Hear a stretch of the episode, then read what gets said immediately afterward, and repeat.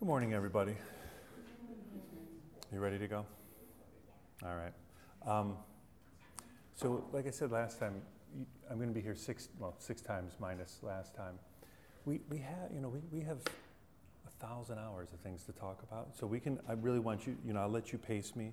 I really love dialogue. I love it. So um, take me wherever you want to go. Um, And what I want to do today is talk about how Jesus Christ is prophet, priest, and king, how that necessarily shapes the way in which he's mediator. And it necessarily shapes the mission of the church because we participate in Jesus Christ, right? In his death, in his resurrection, in his ascension, in his mission.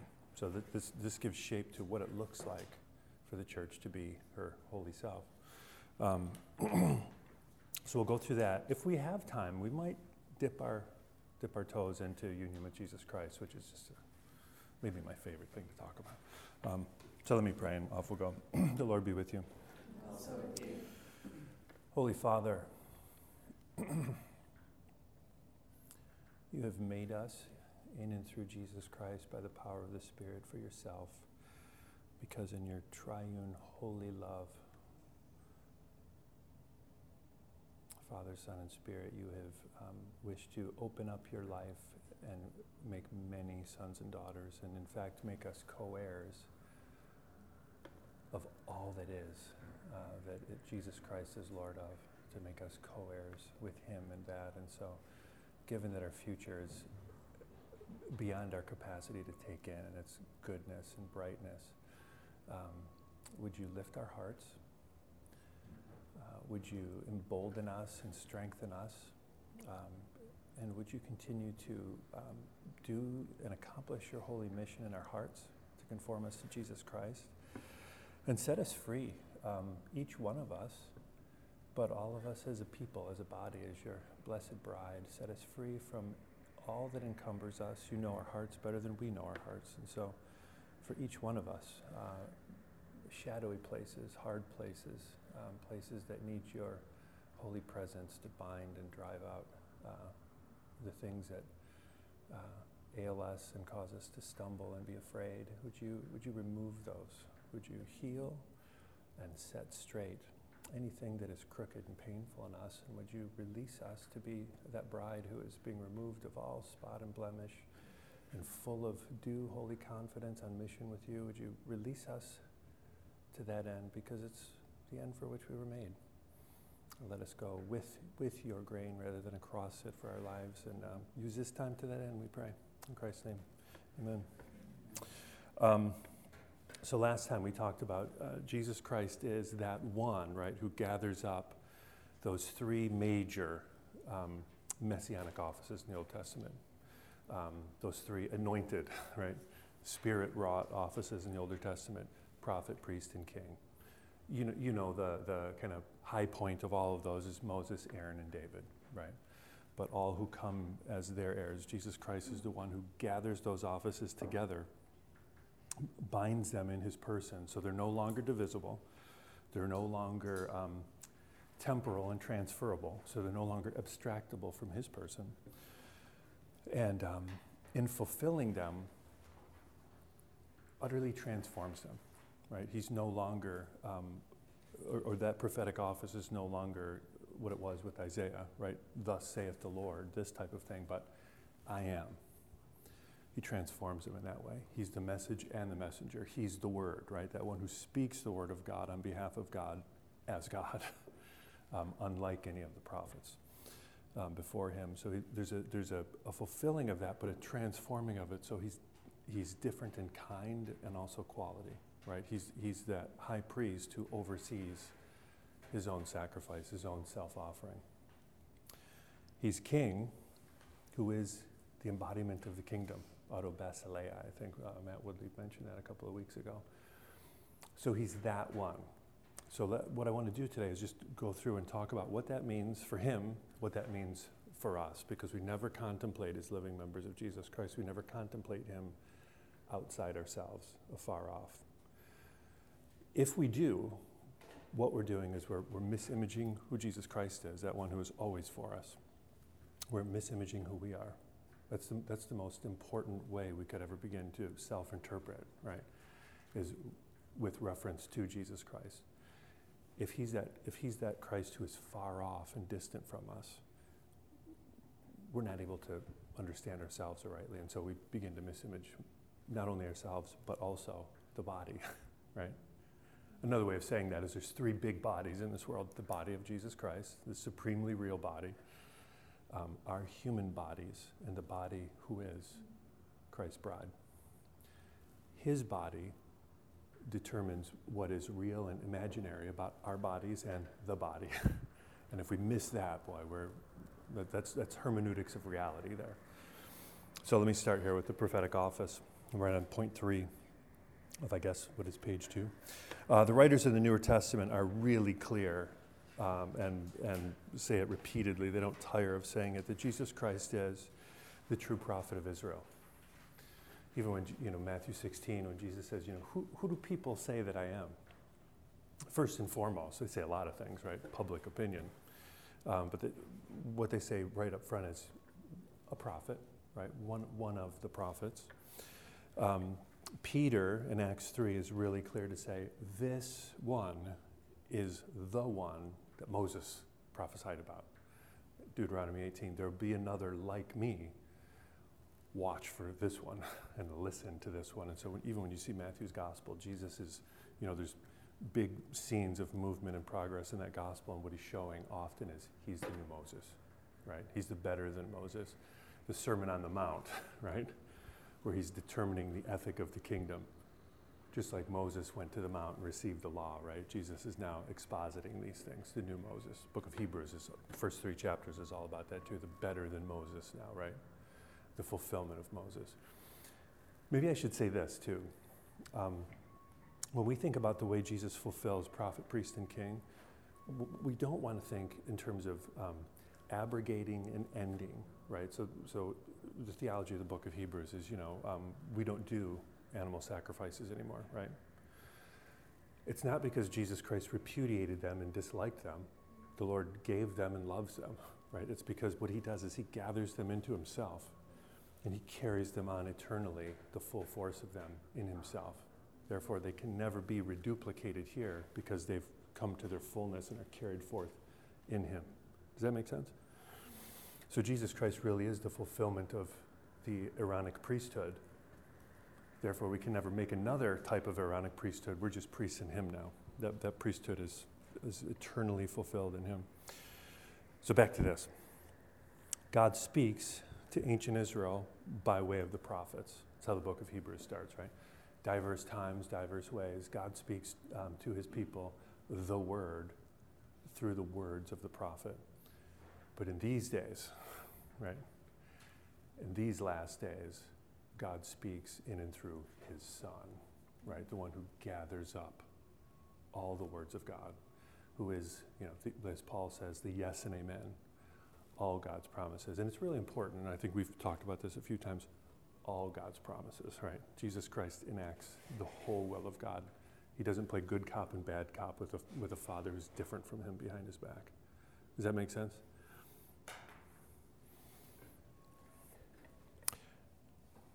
Jesus Christ, therefore, is that fullness, that culmination of divine revelation. We're not looking for anything beyond him now. God is going to eternally expand our knowledge of himself. I don't know, have you guys ever thought about this? Time without end, right? This is what we're going to be doing. As God opens up his life. We're, we're never going to exhaust the infinite God, but we're never going to find that there's a God contradictory to the God that we know. We truly, truly know God, who is always like himself in Jesus Christ. And God will continue forever to open up his holy life to us. Scary? Awesome. Awesome. Um, he is himself, right? The Word of God. The Word of God. Himself, the exegesis of the very bosom of God. Um, therefore, su- supremacy um, in degree and supremacy in kind, as the prophet of God, right? what you see, and you see this all over the all over the place in Scripture. Um, a couple of big places is when you think about the Mount of Transfiguration, right? Who, who are the two witnesses to Jesus on the Mount? Moses on one side, Elijah on the other, right? The law and the prophets, right? The law and the prophets bearing witness to this one who, you know, Damascus Road, and, and he and he takes his bedraggled disciples and shows them how he's the end of the law. All the law, all the prophets speak of him. They have their terminus there. You see this in the Pharisees say, whoa, we've never seen someone speak with authority like this, as he says on point C there.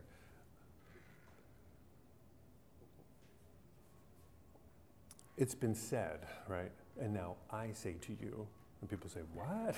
I say to you? He's not, he's not doing one of these. It's been said, now let me contradict that. It's been said of God, I say to you as God, right? I say to you these things. He doesn't, like the prophets of old, do something like that. We got to talk about that picture. It haunts me. You know, Isaiah, Daniel, thus saith the Lord. For them to do this would be really problematic. Actually, what it would do is indicate to us that they're false prophets, right? They're not declaring their lordship. Thus saith the Lord. Jesus Christ comes saying, I am. He doesn't say, this is the God you can know, and I know the way. He says, I am the way, right? I am that one.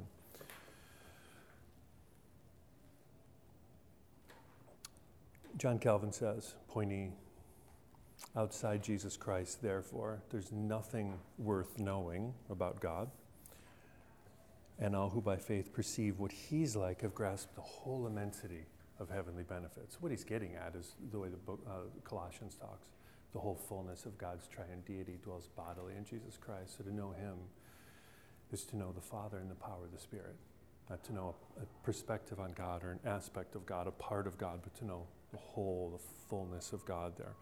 Let me read it for you. Let's read the first three verses of chapter two of Colossians. Paul's prayer for us. Ah. For I want you to know how great a struggle I have for you and for those at Laodicea, for all who have not seen me face to face, that their hearts may be encouraged, being knit together in love to reach all the riches and full assurance of understanding and the knowledge of God's mystery, which is Jesus Christ, in whom are hidden all the treasures of wisdom and knowledge. Therefore, hold fast to the head. That's Paul's argument in, in Colossians. Now, what does that look like for us in terms of our partaking in that anointing, right? The church um, is a baptized people, a royal people who are prophets and priests. This is a gift to the church. This emboldens the church's ability to speak forth the word of God. Don't tie this to, you know, one-to-one in terms of the preaching office of the church, which is an exercise of prophetic office, but for the people of God, right? Catalyzed um, by clergy, catalyzed by ordination to set loose the people of God's ability to speak forth the word of God with power, with clarity, with assurance, with boldness, and often um, on, on, on the fringes of the world as it was. You know, you speak power, you speak, you speak peace and truth to the world, even as you're a marginalized people by the world. Does that make sense? We've been called to do just that, right? Um, and emboldened to do just that, not as we... Um, Or maybe I can say this, as we participate in Jesus Christ's ministry to the church, right? The chief prophet, who is not absent but present, is always Jesus Christ. The chief minister of the church is always Jesus Christ. When the word is preached, right? It's our collaboration with him, but the word being preached is always the word of the Lord. Does that make sense? Let me unpack it just a little bit.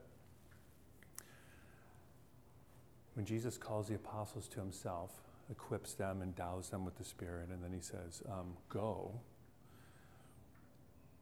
and preach. Go, not in your name, but in my name, just as I come in the name of the Father, not in your strength, but in mine. By the way, I'll be with you always.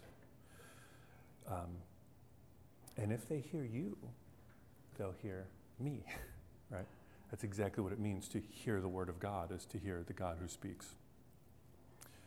Paul says to the Thessalonians, right? You, you heard our preaching for what it is, not our words, but the word of the Lord, right? So there's a whole theology of hearing the Bible and Um, caring for and taking care to hear Holy Scripture, not as not as a dead thing and an old thing and something that can be constantly revised in terms of our cultural movement. The word of the Lord endures forever. What that looks like for us is to embolden us, all of us, in whatever offices that we have within the life of the church, to be a people that um, speaks the truth in love, the prophetic word. Where do you guys want to go with that, or what do you want to say about that?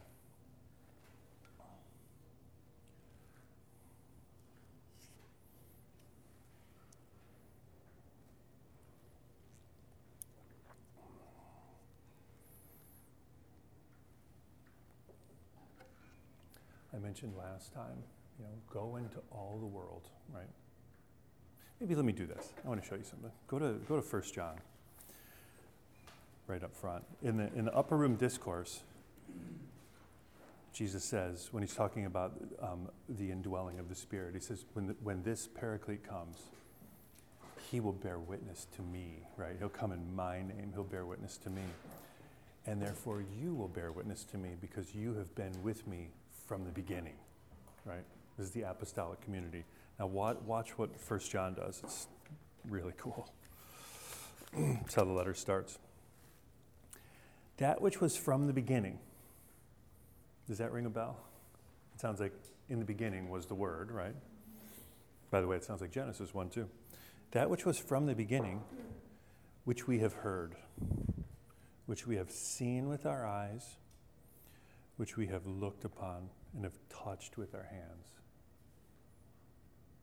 To which we could add, by the way, that one whom we have held and tasted and ingested, right? Apostolic community, fellowship that he's talking about, concerning the word of life. The life was made manifest.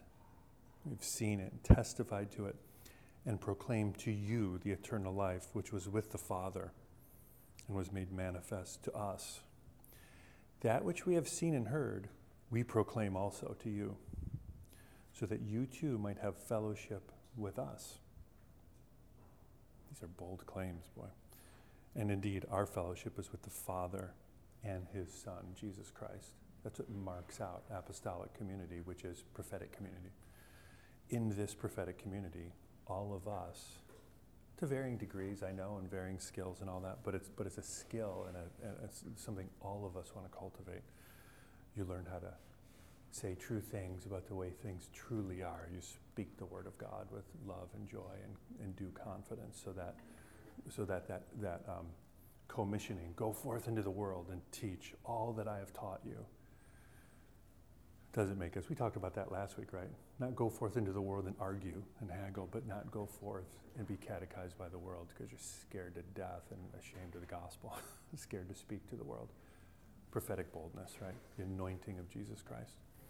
That's that's a gift to the church, and we do it not in his presence, but in his ab- or not in his absence, but in his presence. We learn how to speak forth the word of God. What are you thinking, Kirsten?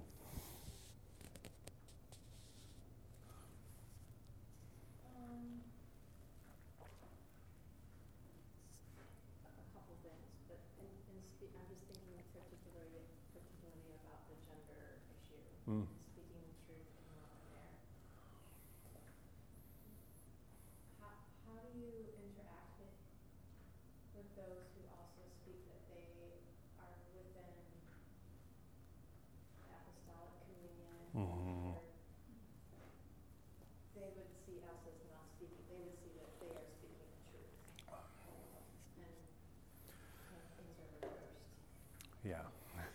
Um, okay, one thing we might want to say right off the bat there is, um, and there's lots of things we ought to say and must really. One thing you can say there's, on the, on the first level of it, it's a, it's a reading issue, right? You you really can't get to um, same-sex, un- unholy sexual activity from Scripture. You just can't. Um, the church has always known that. The church speaks uniformly about that through the ages. It really does. And so that's a, that's a place to start. So we don't we don't want to equivocate there. We don't we don't want to. You know, my doctor father used to say, you know, the Lord turned water into wine. We don't want to practice that grand counter miracle of turning wine back into water, right? We don't want to do that. We don't want to say that which is true is false. Um, what that does, and if you you guys, do you, do you sense this in yourself?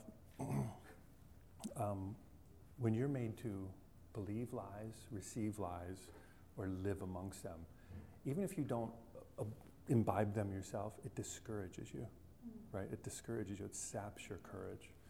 Um, If you read like Solzhenitsyn, and I think he probably, he talks about that a lot, doesn't he? Um, um, politic, political realms that force and foist lies, and you know they are. You're made to traffic in them to get by in the world, but it actually just sucks the courage right out of you. Um, I think that's what's happening in our culture, one of those things. So whatever else you're going to say, you never want to make a, a demarcation, or you never want to be starting to think contradictorily about truth and love, right? Um, the form that love takes when it when it runs with the grain of who God is, is always truth. God is truth. So we are being made a people of the truth.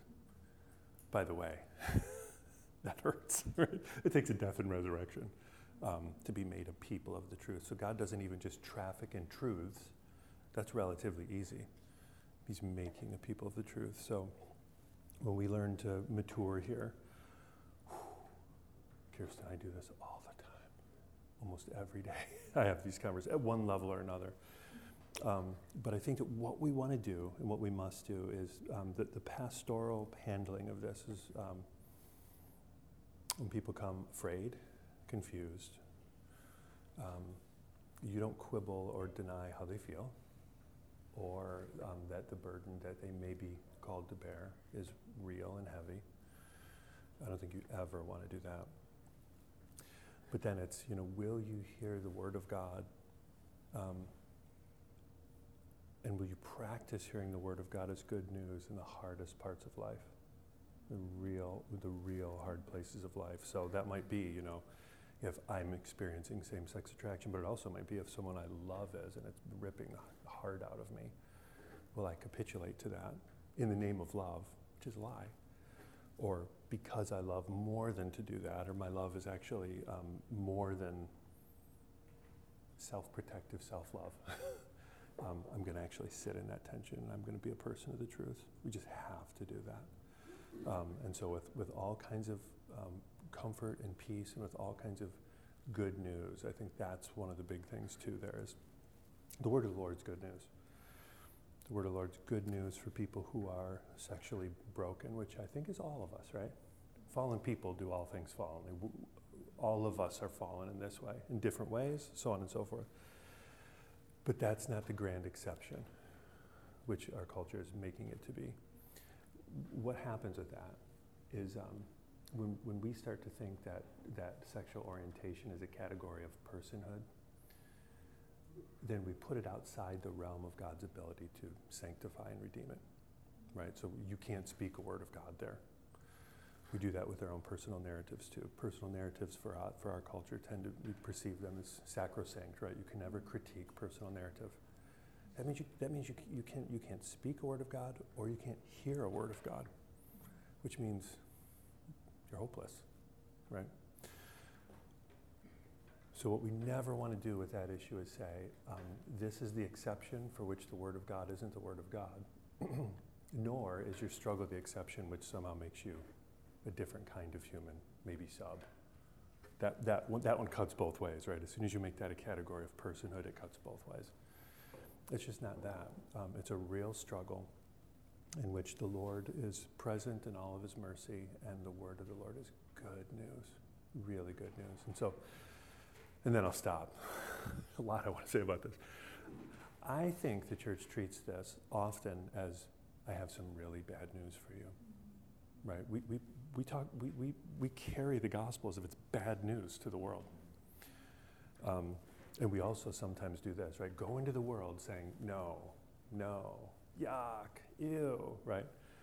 When in fact, what we ought to think about is um, the gospel is God's astounding yes to the world and all of her contortion and distortion.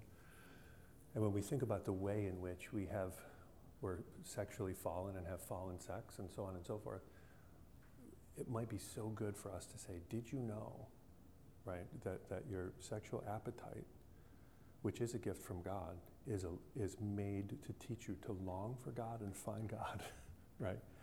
So it has to be sanctified according to the Word of God. It just has to be, or else what it'll do, because it's so good, that which is really good, have you guys ever thought about this? That would, the best things in life are the things, by the way, that are lightning rods for attack.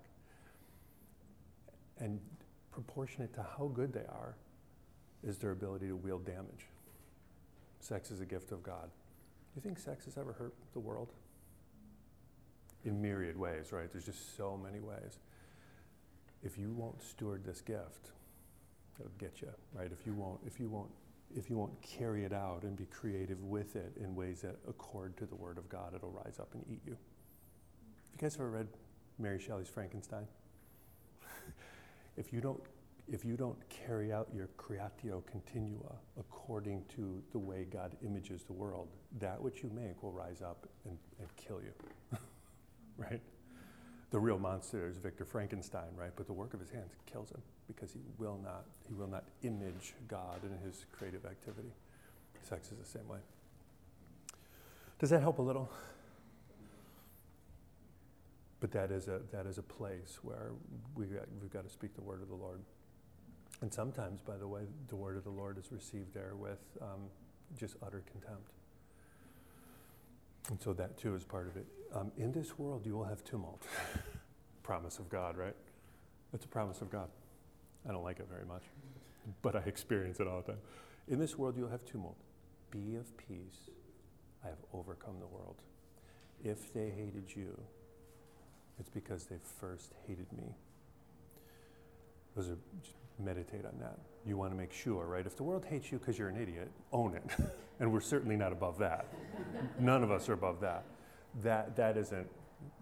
That's not a free pass. Well, it's just because I'm a Christian. Well, you might be an idiot in this instance, right? But when you speak the word of God, um, and the world hates you for it, count it all joy, right? It takes a lot of maturity, man, and just a lot of practice and strength, and we're gonna get we're gonna get that practice, and are getting it. So I would, by the way, that's one way, even right here, where we can we can practice the prophetic word.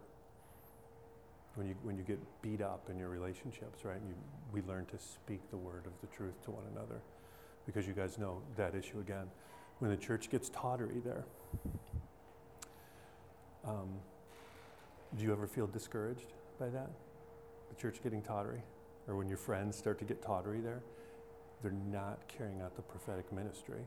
They're not strengthening. We're not strengthening one another as the body of Jesus Christ to, to live well and um, to live purposefully and with holiness and joy in the world. So it's, it saps our strength.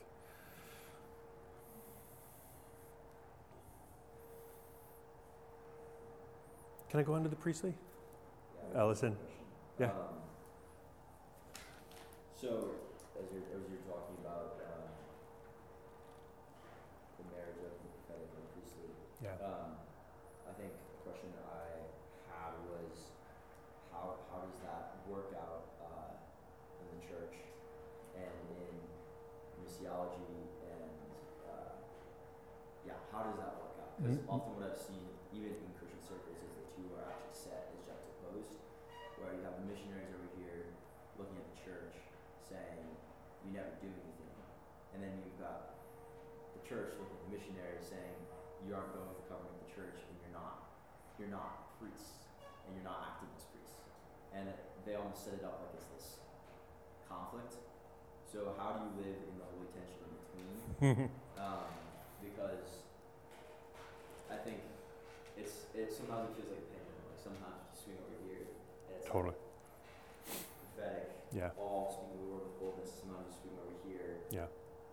all free sleep and let's build things. Yep. And so it's, yeah, how do you, how do you... So in our diocese, we call it like Pauline and Petrine, right? right? Or, right. or that. Like, Petrine is like what we, and what even more like Gregory House is about. Um, but then there, and it's easier, I think, even growing up in Petrine to see the benefits of Petrine. Be like, yeah. We all know that Pauline are a little bit crazy. Uh, and slash, we all know that they don't really want to make any structures. So let's stick to what we know. But how, how do you totally. actually validate totally. both? We, abso- we absolutely need each other, right? I am very much, as you can probably tell, Petrine, mm-hmm. right? Um, but I love, I have great appreciation, great appreciation for, for Pauline. Do I sometimes think, man, that's wacky. I, I or I lack vision, right, for, for this type of thing. So really there, it's it's it's complementarity and tension within that, right? The church has to be missional. The church has to have vision. Um, at the same time, um, if we outrun, how can we say it else? And if we outrun the substance of the gospel and the structure of the gospel, then we actually lose our ability to minister to the world. Um, and so, so, so creativity and novelty are categorically different, right? You never want to be novel. You do want to be creative, right? And what, what allows you to be creative is actually structure. Our culture doesn't usually see that. But think, think about creation. And God separated this from this and this and this. And he made rhythms and patterns and boundaries for all of creation in which to be creative. As soon as we lose boundaries, um, we get we get afraid, and we don't have the ability to be creative anymore. We can only be chaotic, and so you want to be really, really um, careful with that. Where the church goes, the church always plants. It's, I mean, that's just clear in Scripture. And by the way, where missionaries go, where there is no church, they just get savaged, right? Emotionally in every, every way, because they run ahead. Another way you might want to think about that, not in terms of global mission or anything like that, but just in terms of um, this tension that we inhabit. We're called to, we must adapt in our culture, right? Um, not in ways that we're like a wax nose, but we have to be adaptive to our culture. But we can never adopt our culture. It's that tension of, you know, in and of the world, right? We're not called to be of the world, but we are called to be for the world, for the life of the world. If we can't adapt to our culture, if we don't know the ways in which our culture thinks, and we're not, you know, we're not keen to those things, we can't adapt. We get real insular and, and ghetto-like, right? But if in the process of that we adopt, um, we fall in love with um, the things that the world is enthralled with, um, um, we are no longer demythologized by the Word of God, right? Um, then what happens is we ad- is, is we adopt the world. Broadly speaking, I might say something like, well, I can say it in here, right? Um, tech, Episcopalian Church. They're really good at adapting, right? They also have adopted. They don't have a word of life for the world. What they actually do is they mimic the world in this weird kind of Christian Christianese, right? But but the substance of that is actually the world, right? We're not that. We want to make sure that we're able to um, hear the world, empathize where we ought, sympathize where we ought, and always speak um, a prophetic word there and, and live in that tension. Does that help? Yeah. Are you are you you're like a you're Pauline? I don't know. uh, I think one one question.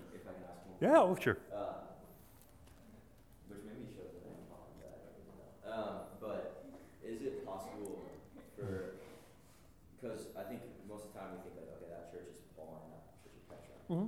If it's meant to be this um, this interplay, yeah. this complementary relationship, is it possible for there to be a Paul and Petra church? I, I, I think so, because what we're what we're doing there is when we're talking about the body, right? We in this local body are members, right? Arms, legs, fingers, right? So on and so forth. This constitutes this local body. But then when you talk about the, the church global or the church diaconal, um, are there are there types of local congregations there that aren't independent?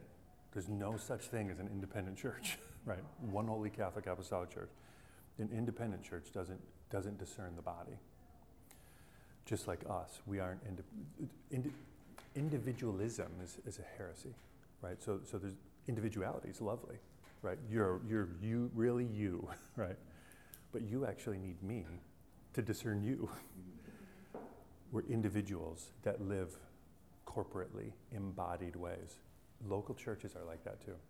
So I think there are churches in the city, for instance, that just have a niche and a knack for doing certain things really wonderfully. Um, and that can, there's a whole host of reasons why that might be, even just demographically. They're full of thirty-year-olds or twenty, twenty-eight-year-olds that don't have kids, and so and they're and they're you know they're really able to be spontaneous and so on and so forth. But then they have things that they need help with, right? So I, I do. I think that I even think that when you think about the church global, there are certain expressions of Christianity that do things really well, and you can learn things from. Right, like you think you think you can learn things from Rome? Oh my gosh, yes. Um, or or the Eastern Orthodox tradition. It's a magnificent tradition, right? You can learn things there, and we have ways in which we can um, foster and mutually strengthen the body. Let's talk about the priesthood. Jesus Christ is priest. Um, that consists primarily in two things, you guys, right? He is this once-for-all sacrifice. On the basis of that, he is our everlasting intercessor. It's so glorious, right? Jesus Christ ever lives to make intercession for us. Remember, he's not the eternal groveler. He's the second person of the Trinity that brings you right up front, right? Precious stones in the ephod, and says, Father, your people, the many sons and daughters, as the, our eternal triune joy is opened up in generosity and hospitality. Here are the many sons and daughters that I've sanctified in myself for you. By the way, as I've entered the virgin womb and come forth from the virgin tomb, have you guys ever seen that? Luke fifty-three, Luke twenty-three, fifty-three. And he, ent- he exited from a tomb from which no one had ever been laid. It was an utterly unique one, right? What does he do? He ta- he come he he's, he comes from the earth, and perforates heaven with earth, binds heaven and earth together. Father, the cosmos that you have made through me and for me, I've sanctified unto you, and I offer it to you. Right, the entire cosmos.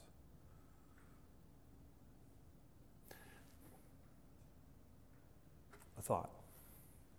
You guys know right now, right? The whole the whole cosmos is just expanding like this, right? It's doing this. It's getting bigger, it's getting bigger. Is there an anticipation of something? When you think biblically, Genesis, right? Be fruitful and multiply, have dominion over the earth, right? The Great Commission. It's a reiteration of that. New creation. Go forth into all the world, make disciples, proclaim all that I've taught you. Do you hear it? Be fruitful and multiply. Eschatologically, the entire cosmos, which is mine, right? Not one square millimeter of it is not mine, says the Lord Jesus Christ. And you, my co-heirs, go, explore, create, be creative, have dominion, settle, bring forth my glory, right? It's cosmic. It's awesome.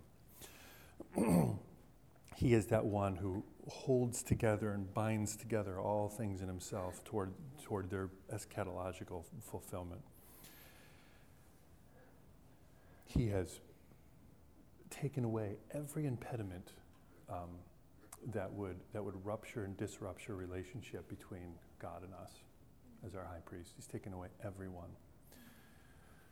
And as the book of Hebrews says, right, he's made a new and living way of access in his body, into the very bosom of the Father, where we are with him. He transforms the Aaronic priesthood and makes us, in himself, a kingdom of priests, right? A royal priesthood. Now, back to this issue of, you know, individualism.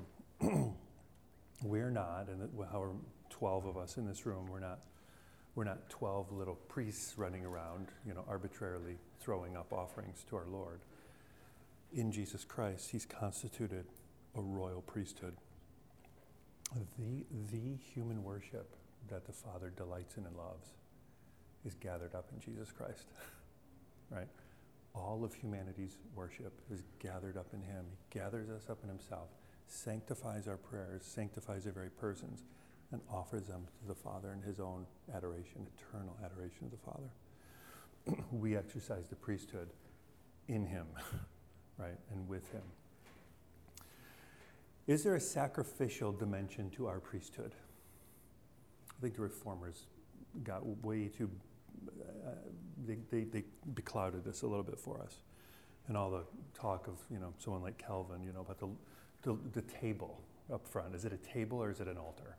Right, and a lot of polemics of, of Reformed or Reformational theology. It's not an altar, it's a table. Isn't it both? Who's, sac- who's making sacrifice there? It's us, right? There's a priesthood to, to undertake there. What we're not, what we're not saying is this. This is a big issue of the Reformation. Jesus Christ crucified, raised, ascended, right? To bring us to where he is. We're not doing this, taking him down, right? Putting in reverse ascension, resurrection, and re-offering him as a crucified propitiatory offering. We're not doing that. Him, crucified, raised, and us in him, ascended, and us in him. Now we offer ourselves living sacrifices. We are a priesthood, right? Jesus Christ died once for all. We bear a cross in him. We can't die that death, and, we, and it certainly isn't recapitulated. But what it does is it offers up for us that, that we are to offer the whole of our lives, the whole of ourselves as living sacrifices. This is our priestly service, right? And we are a kingdom of priests in this way. If you think about our liturgy, Sunday to Sunday, you'll see it, right? First, what we do is we, well, let me back up. First, what we do is we hear the word. That's what priests do. Because if you read the Old Testament, priests that don't hear the word but offer sacrifices, our Lord says, those are gross to me, right? First we hear the word. Then we confess the good news, right? We receive the forgiveness of sins. By the way, that's a priestly ministry, right? That's that's why deacons don't pronounce pardon, only, only priests do. In that sense, it's priestly ministry. Then what do we do? We share the peace. We're doing our priestly work. Then comes the offering, right? What's what's the first wave of our of our priestly service and the giving of our whole selves? Our financial giving, right? Then comes from the congregation, the royal priesthood, comes the wine and the bread, right? It comes from the people because we are a priesthood. Then together, right? In this context, this is the context in which we offer ourselves to our Lord. Lift up your hearts. That's where we start, right? We lift them to the Lord. It's good and right to give thanks and praise. What we're doing there, what we're being taught to do week to week is participate and enter into a priestly office. And it really is sacrificial. It's lovely. Let me stop. Let me stop there. Um, do you guys want to say anything? I'm utterly disruptible, so don't ever, don't worry about that. I have no, no problem whatsoever with that. I love it, in fact.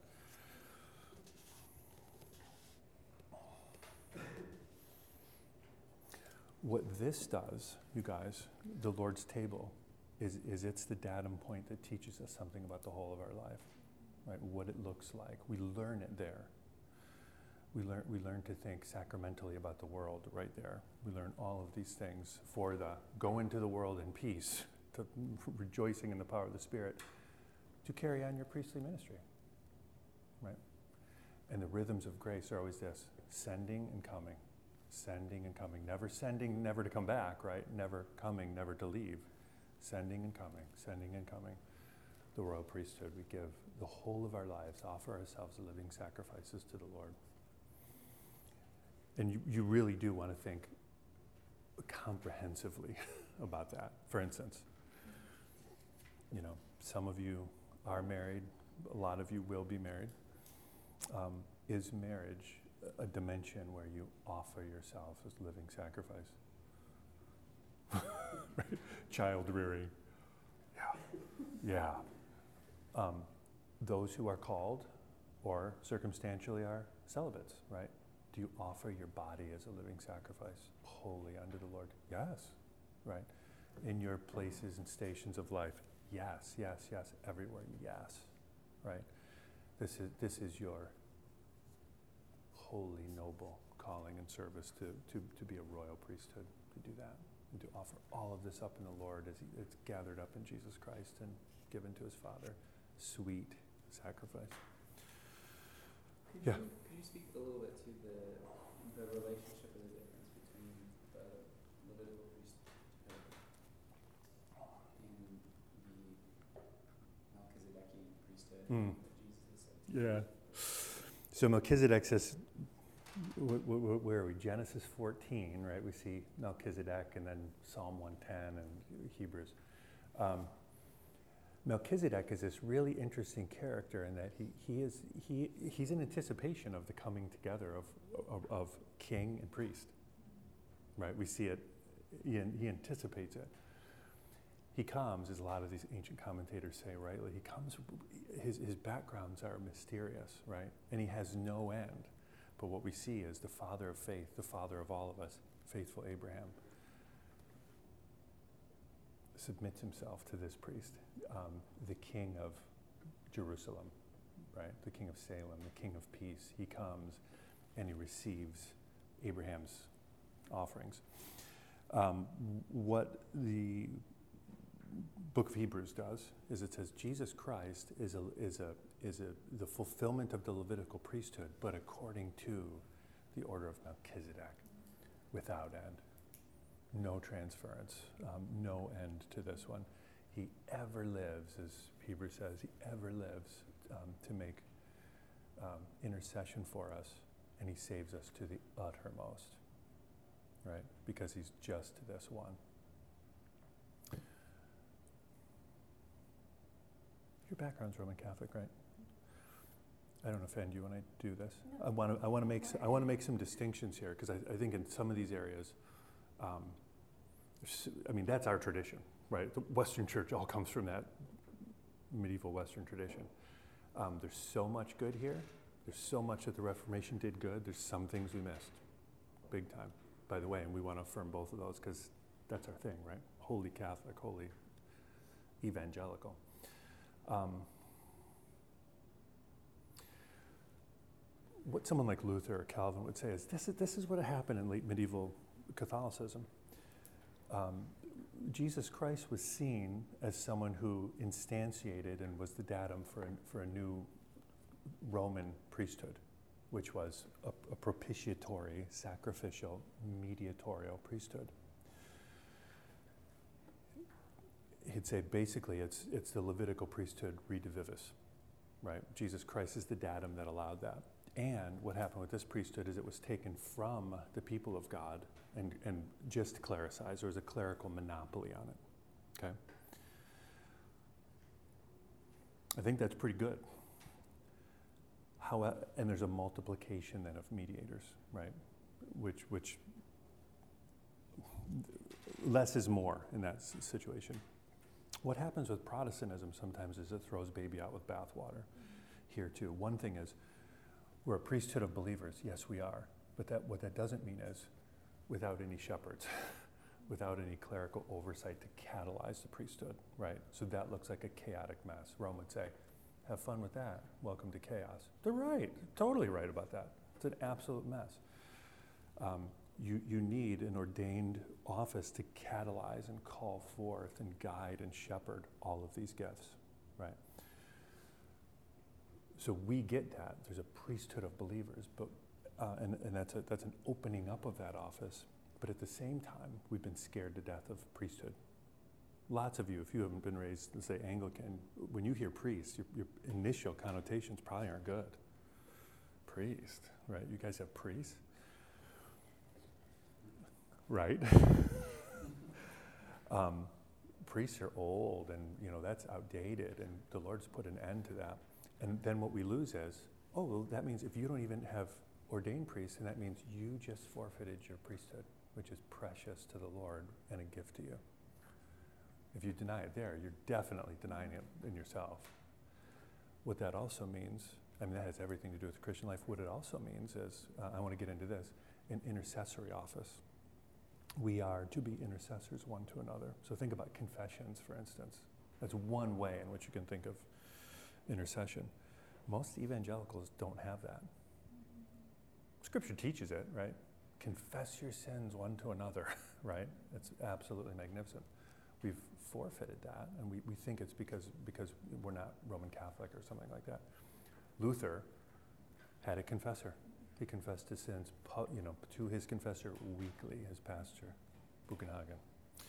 Um, I think I mentioned this last week, but Bonhoeffer makes the point in Life Together that we, we have to have a gospel-formed confessional um, in the church, because it's an office that's been given to the church to exercise. So there's problems both of these ways, right? Like I say, if you, if you read reformational polemics, that is a table. It's never an altar. It's both. It's both. It has to be both. It's the table where we sit as a as a royal priesthood and sup with our Lord, and it's the place in which we learn how to give our lives as living sacrifice. Let's think about intercession. Pri- priesthood is sacrificial and, and intercessional, right? There's one mediator. We're not mediators, but we're intercessors as a as a community of um, of Jesus in Jesus Christ, the priesthood in Jesus Christ. So what does it look like to give intercession? Well, think about, for instance, the prayers of the people. Right? The, the prayers of the the prayers of, we could call it the prayers of the priesthood if we wanted to. What are we doing there? We're interse- we're interceding, right, for the church and for the world. We're acting as a priesthood who is called to be salt and light for the world. But then if you think If you think even, you know, now more congregationally, you have you have been recipients of the pardon of God, right? The peace of the Lord be with you, and also with you now. Share the peace with one another.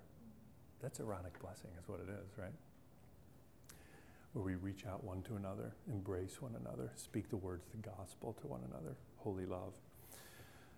But you can also think of it like this. An, an intercessory office calls into light from darkness and into warmth from cold. You guys know, when you guys sin, almost assuredly, one of the things you do is you, you break from, at one degree or another, you break fellowship with the people who are closest to you. You start to do this.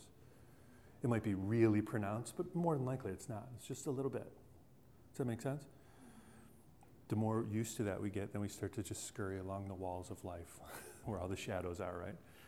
This is what intercessory office does. It says, come into the light,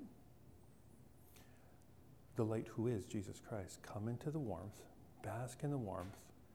Um, let whatever ails you be seen in the light and be dis- its power be dissipated and be brought into the sphere of holy love where God is.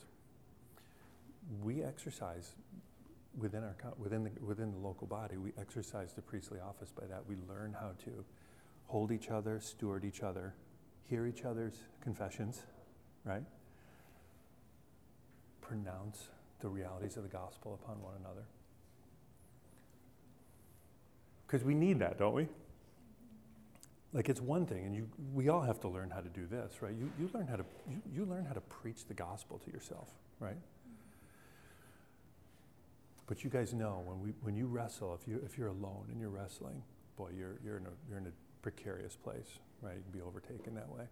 It's such a good thing to to come and have someone who, who knows how, and we got to talk about that in a minute, to hold you carefully, right? Because that's a real vulnerable place, to hold you carefully, to hear you, to listen to you, to speak what's true and right about you, because we get real confused about that in the dark. And bring the good news of the gospel, right, and all the call and claims of, of our holy Lord to us right there. That's an exercise of the intercessory office of the priesthood. Now it can look like, right, Ash Wednesday's coming up, confessions, right? And this is another way in which the, the, the clerical office, the ordained ministry, then helps and teaches how to catechize and, um, and um, catalyze the church so that we know how to do that one to another. No, what I'm not saying is um, every time someone asks how you are, just, you know, vomit and spew and bleed all over them in the name of honesty, right? Well, you asked. You said how. You said how are you doing? Um, I don't mean that, and that's that's unwise, right? But within the body of Christ, you, you you find people, and we're all called to grow in this. You find people who are wise and know how to hold you well, right? Um, and exercise that priestly office. It's what we're all, hopefully, right? And we're all called to move toward. So we can learn how to confess our sins one to another. We can all learn how to exercise the intercessory office of our priestly calling, which is just lovely. It's a gift from God to us, a gift from God to the church. What do you guys want to say about that? Anywhere you want to go, because I know there's a ton here.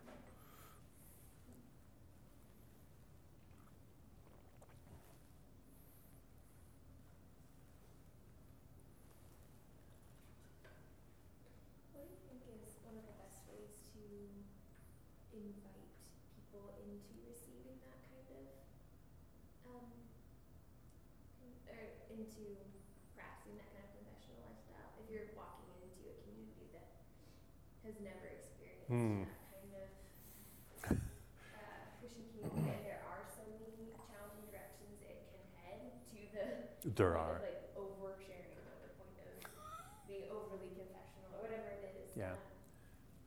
Um, I'm thinking especially about young student sorts of communities where there there can just be that intensive pendulum swing of either we're all isolated or we're all way too open. It's like the college dorm, right? Yeah. You come into your eight o'clock class, I was up all night yeah. talking through all the, I I, yeah. I know. It sounds like lots of you know. I know. That's that's something I teach my students. You know, there are those instances where, like, are you in danger of harm harming yourself? Maybe this has to be dealt with right now. ninety-nine percent of the time, it's can we can we table this for now? Um, can we get back to it tomorrow morning? And can we can we go and get sleep um, and not let um, these troubles, which are real, but not let them just upend us and and and and. ripple effect into all of our days and things like that. So I think that takes some perspective and, and, and whatnot. I think in, in a community like, it's all different kinds of communities, right? If if we're talking about churches, you know, planting and stuff, I think it has to start with teaching and it has to start with modeling, right? It has to start with a with a clerical office. Um, if it's something like a college dorm where you're trying to, to, to bring this to or, or you know, a, a group of you know, something like that. I think where it's got to start is um,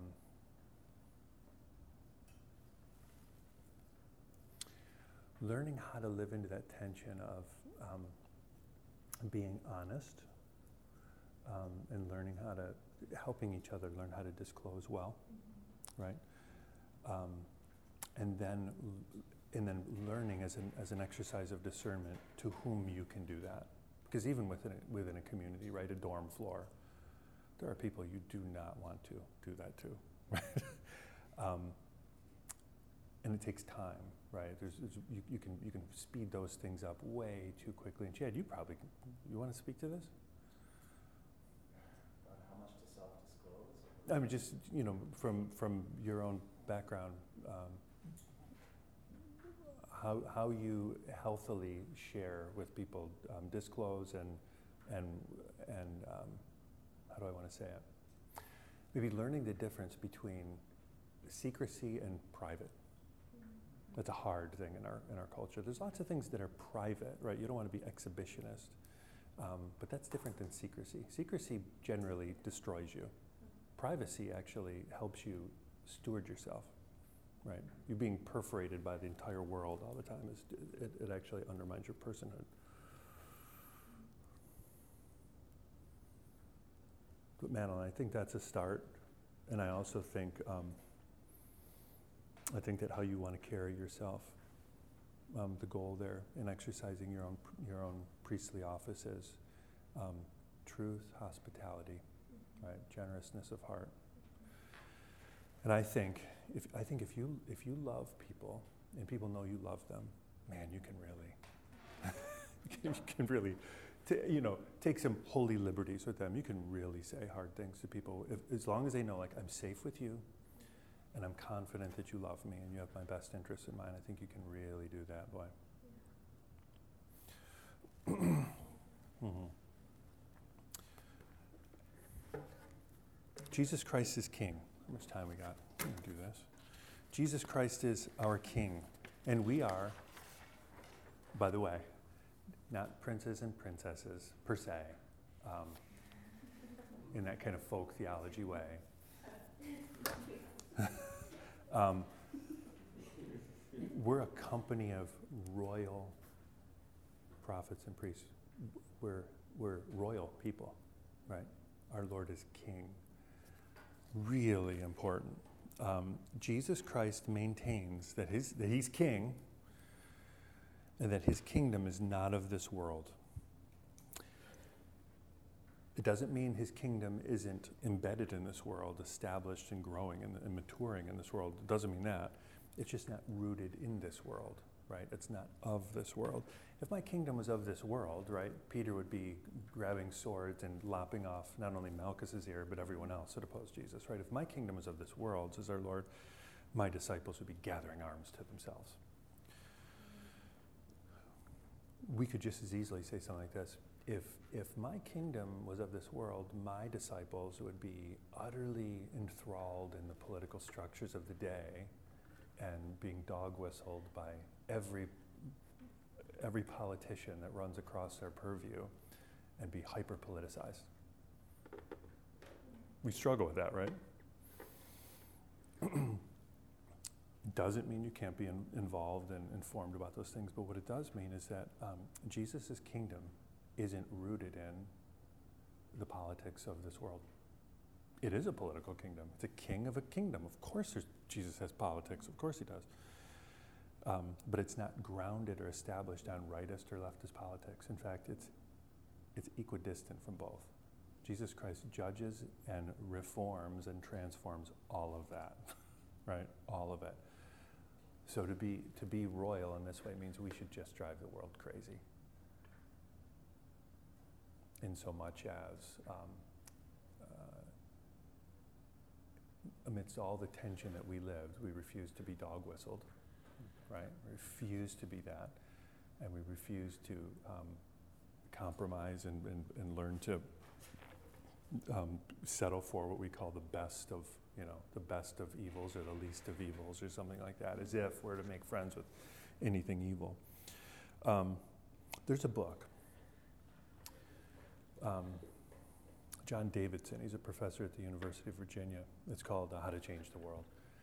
And he makes the point, it's it's really interesting, as um, since nineteen seventy-six, Jimmy Carter era, um, the church in America has poured billions and billions and billions and billions and billions of dollars into the political machine of American politics. All the while, we've, um, we've um, divested ourselves of of of what we could have if we would hear Jesus, render to Caesar what's Caesar's, right? And invest your treasures where you ought to invest treasures, right? So you think about think about our parish, for instance, right? Or parishes. If parishes would say, um, we're going to invest in terms of infrastructure, mission, and the building up of local church. Um, and nobody in our nobody in our parish is ever going to abort unless they absolutely refuse to be helped, right? Um, we'll take your babies. No vets are going to sleep under bridges. We'll help you, right? And there is tutoring, and there is housing, and there is those things. Um, people who need seminary training and so on, they're going to get it. We actually could do that. We actually could do that. Um, the church in America um, um, gives up its calling so often because it because it's under the impression that Whoever's, whoever's in Air Force One is going to tell us if it's okay to be Christian or not, as if the church didn't flourish under Nero and, you know, Napoleon or whatever, right? No political powers can tell us um, we can or cannot be the church, right? Um, we have a different, we have a different Lord, we have a different politic. Freeing, I think, really freeing. The crucified, exalted Jesus Christ sits at the right hand of the Father, even right now, right? Waiting for the full manifestation eschatologically of this, but even now possessing dominion, right? Dominion. He governs his church, he protects her, he bestows upon her every spiritual good according to the nature of his kingdom, right? You, you see you see where I am, I hope. Three, three points from the bottom on this page, Ephesians one. When Jesus ascends, Paul says in Ephesians, he pours forth on his church the fullness of the gifts of the Spirit. Not on one person, right? Jesus Christ possesses the full gifts of the Spirit, um, and so does his church. Not every member of that church, right? But his church. That's kingly benefits, right? You're seeing it right there already, him exercising that kingly benefit. What Jesus Christ does now, as we're moving toward the eschatological manifestation of um, the city, that holy city that descends, right, is he's emboldening his church so that she can flourish and even overcome, triumph, right, in her embattled situation. You guys know um, that's a hard tension to live in, right?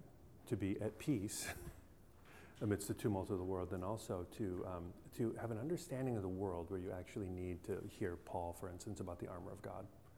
Put on your helmet, right? Your shield, your spear. Like that, that's a, that's a realistic understanding of the world. The world isn't benign, and certainly isn't benign to our Lord or his church, right? And so we can never go rogue here, right? We're real residents. Um, we're planted here. We're meant to be here. We're not just kind of passing through, and we're not saying things like, you know, when I look upon Jesus, the things of the world grow strangely dim. I think we're saying something like, when I look upon Jesus, the world grows strangely clear, right? So that I can live in it, and I can live purposefully in it. But there's that tension. We're at peace, um, but we're girded. Our loins are girded, right? We're we're clothed for um, battle. I got a couple quotes here I want to read to you because they're lovely. No matter, I'm on the last page. No matter how many strong enemies plot to overthrow the church, they do not have sufficient strength to prevail over God's immutable decree by which he appointed his Son eternal King. Henceforth it flows, it follows, I'm sorry, that the devil, with all the resources of the world, can never destroy the church, founded as she is on the eternal throne of Jesus Christ. So, it, so we never want to have these kind of conversations like, does the church have a future? You know, those kind of conversations we have.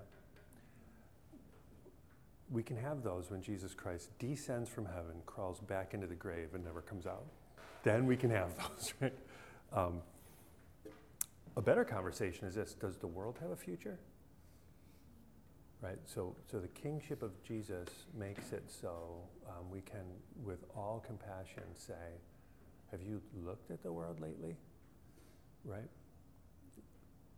Addicted to everything, right? Um, depressed." Anxious, um, spending itself into an oblivion. The world has no future outside of Jesus Christ, none. The world has a future in and with Jesus Christ and the church.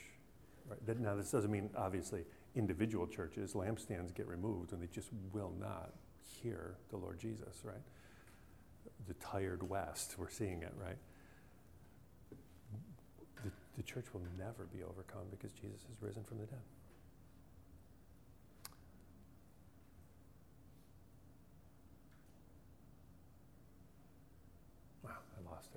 Say something. Maybe I'll come back.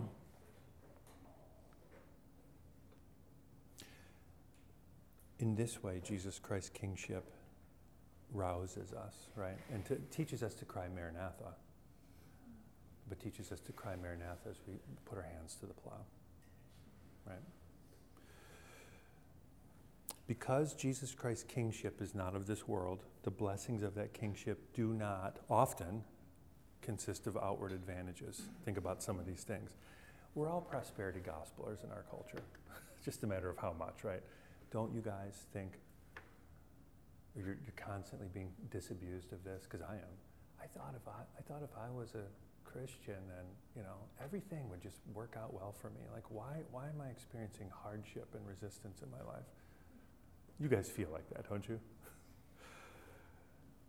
What does the gifts of, of um, Jesus Christ's kingship look like? Not necessarily, or maybe a different kind, a peaceful life. Not a peaceful life by the standards of the world. We've never been promised that. My peace I give to you. We have been promised that amidst the tumult of the world, right? Rich possessions. I, I'm assuming that all of us in this room have made a studied um, resistance of how to avoid monetary wealth, given what you're doing right now.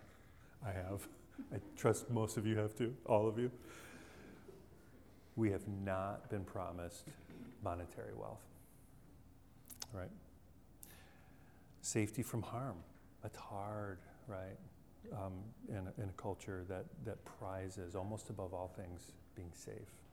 Our Lord has not promised that to us. It's a hard thing to, to grapple with. In fact, what he has said is, just as I have been afflicted in body and soul, that's the shape in which my kingdom takes, right? And so this cross that I bear, that you cannot, you'll never be a propitiation for the sins of the world. You're never called to that. You should never presume that you are. You can't even do that for yourself. But I give you a cross to bear. My burden's light, right? It will not crush you. It will not crush you. But you will feel it, and you will be conformed to it, right? It's what it means to be conformed to me. So that, right, we might learn to live in triumph under the shadow of the cross. The blessedness of Jesus Christ's kingdom and us being a royal people consists in the fact that as we participate with him as that people, we're partaking even now in all the benefits of the kingdom, anticipatorily, all the benefits of the kingdom, so that we stand unconquered through the strength of our King. I want to read you a quote, but I remembered what I wanted to say. This is what this is the kind of temptation we have. Can you can you wear this and feel it? This is the old humanity, east of Eden, right? This is the new humanity. Jesus Christ raised from the dead, right? The first fruits, the pioneer, right? He's the first one to enter into the telos of what humanity will be with his church. We are a new creation in Jesus Christ. The big temptation we tend to have, and it's when we when we start to worship in wrong ways, uh, relevancy and things like that, as, as as as a new humanity, we tend to say, what would it look like for the church to be relevant to the world? And we're tempted to fold over the new humanity on top of the old and say, determine for us, shape us to yourself, conform us to yourself, and teach us how to be relevant according to what you think is relevant, rather than saying, this is the datum point, right? This is the eschatological datum point of everything good that ever will. You need to be conformed here, right? Calling here rather than doing this. Just another way of saying adapting and adopting, right? But um, do you guys, relevant, that word, it's awesome. Relevance, right? It means to lighten a load. That's what it means to be relevant, to lighten a load. We think it means to talk about whatever's trending or something like that, right? So that's a real temptation of the church, to say, man, how can we, right, if, if the world loves Starbucks and sports events and concerts, how can we be more like the world so that the church will love us, or so the world will love us? A, the world will never love you on your own terms, which you know that right up front. And B, that's never what we're called to, and the world's entertained to death already. And so it's never our call to be like grade C, any of these things that the world does so well, right? But it's actually to call the world forth into something strange. You guys get that? I mean, I, I was a young adult convert. I, I know, like coming into the church and being like, whoa, what is this place? Where am I? And this is amazing. It's very, very odd to me. But wow, is this amazing? Because I'm so sick of all of that, right? Like, I really don't want the church to be the mall. I'm so sick of the mall. And I'm so sick of, you know, th- these things. I'm sick to death of them.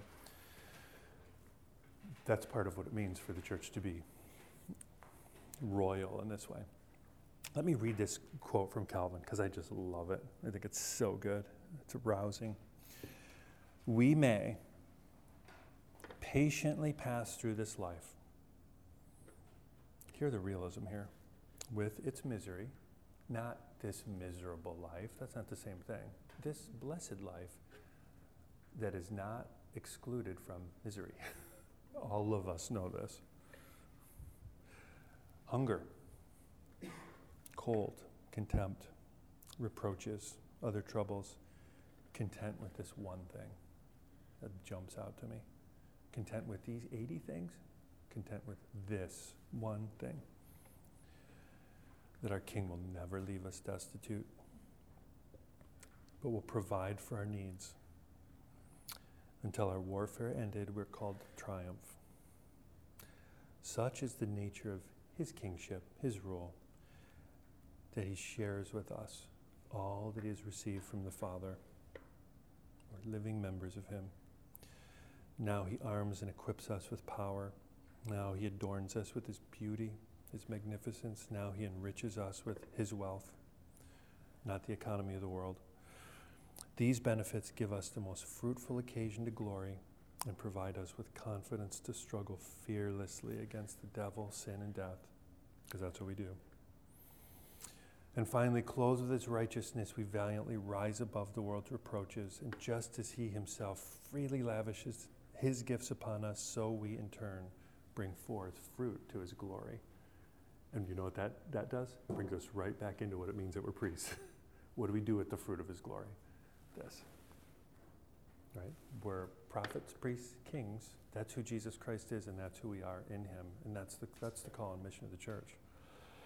I think here about kingship is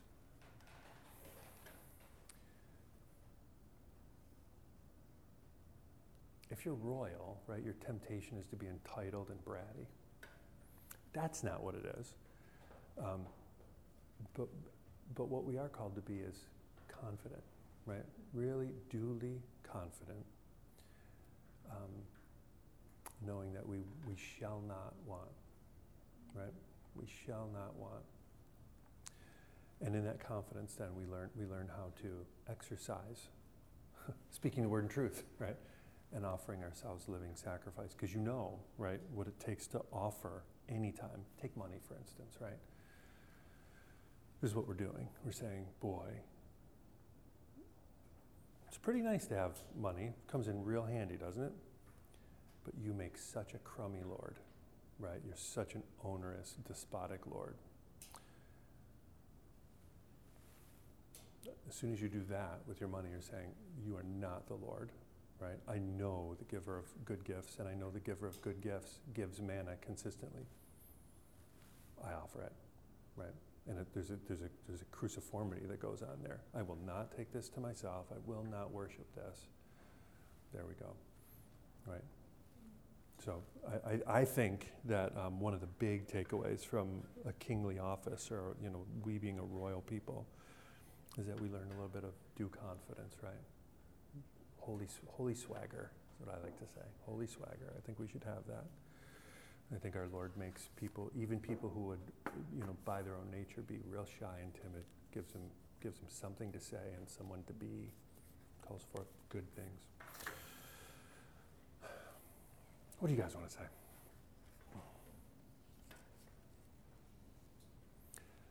Are those helpful things to think about?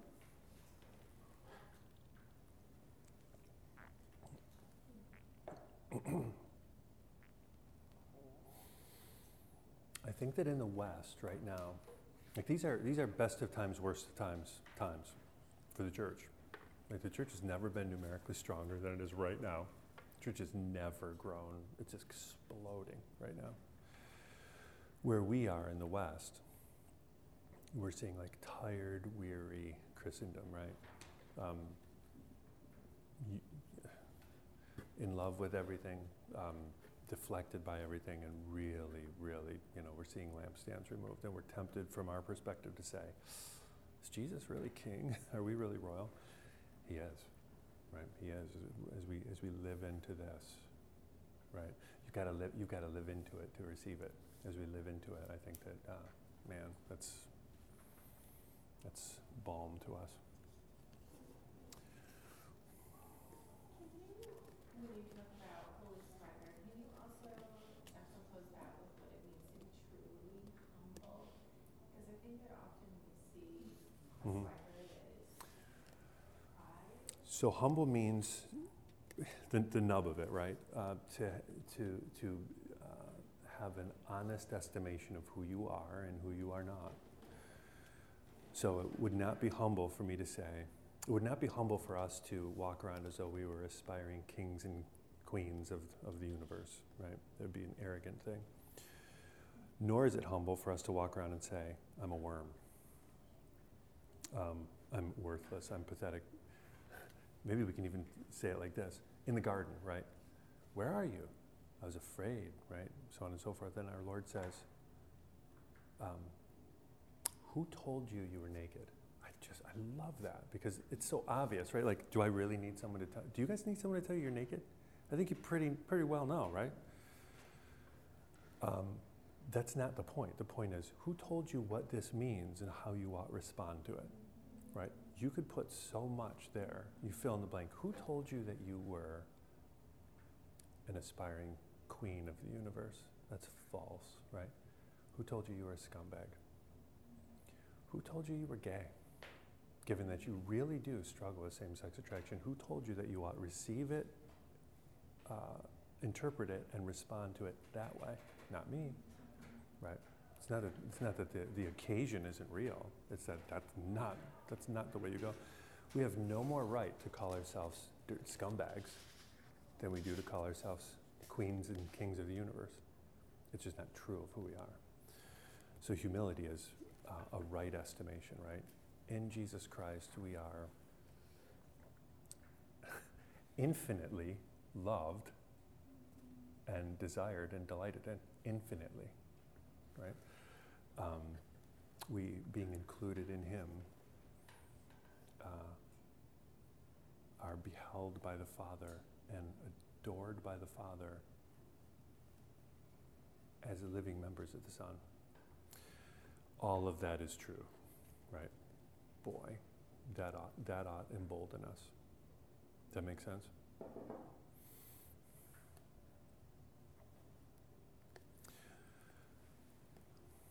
Who's teaching at ten thirty? Or eleven, I mean. Nah. Um,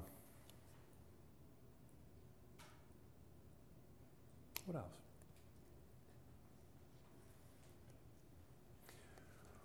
What I want to do next week. Um, so take those. Those are those are for next week. Um, I've got an exam to grade next week, so I had to do it up front. Um, let, let me just take like two minutes and show you something. Take one. Take take notes and then take one of these. I got this from a a children's um, a children's class. This is the cover of a book, and I couldn't help it. I'm not trying to be crotchety. I'm not trying to do that. This is horrible. Look at it. These people are ready for a day at the beach, right? They can't even muster up the enthusiasm to look at Jesus, looking straight ahead. And they're saying, which way to life? And he, hey, there's a guy walking around in a white robe. He probably knows where life is. Let's pull up and ask him, right? Jesus is acting, well, go up there, right? They're obviously heading away from death. Go up there, right? Um, twenty miles, exit thirty-eight, go down two hundred yards, right? And then you'll find that place that is life. I am the resurrection and the life, right? I am. Nobody's, nobody's, there's no malfeasance here, but this is this is the way that often we teach the gospel, right? And, we, and what we what we learn to do is talk about Jesus as um, a cause, a condition, an agent that gives something apart from himself. And so we learn how to think about the, the entirety of the Christian life, where Jesus Christ is kind of in the background. He's making it all happen, but he's not the sum and substance of it. That'll, that changes the way we think about the church. That changes something so basic as, you know, what do we say when we're proclaiming the gospel? Like, what are we offering? What has God given us authority to offer? So think on these things. Um, and then I want to talk about what, what Union with Christ is the biggest motif in the New Testament. What does it mean? What are some of the major characteristics of it? And you know how Bishop talked about, you know, Psalm twenty-three, is this too good to be true? You will struggle with this. Is this really what the gospel is? It, it'll, it'll, it'll stretch us, so our hearts and our minds, right? It'll really stretch us that what does it actually mean to be a living member of Jesus Christ, to be in Jesus Christ? Lovely stuff. So take that. Please bring it next time because I won't. Bless you guys.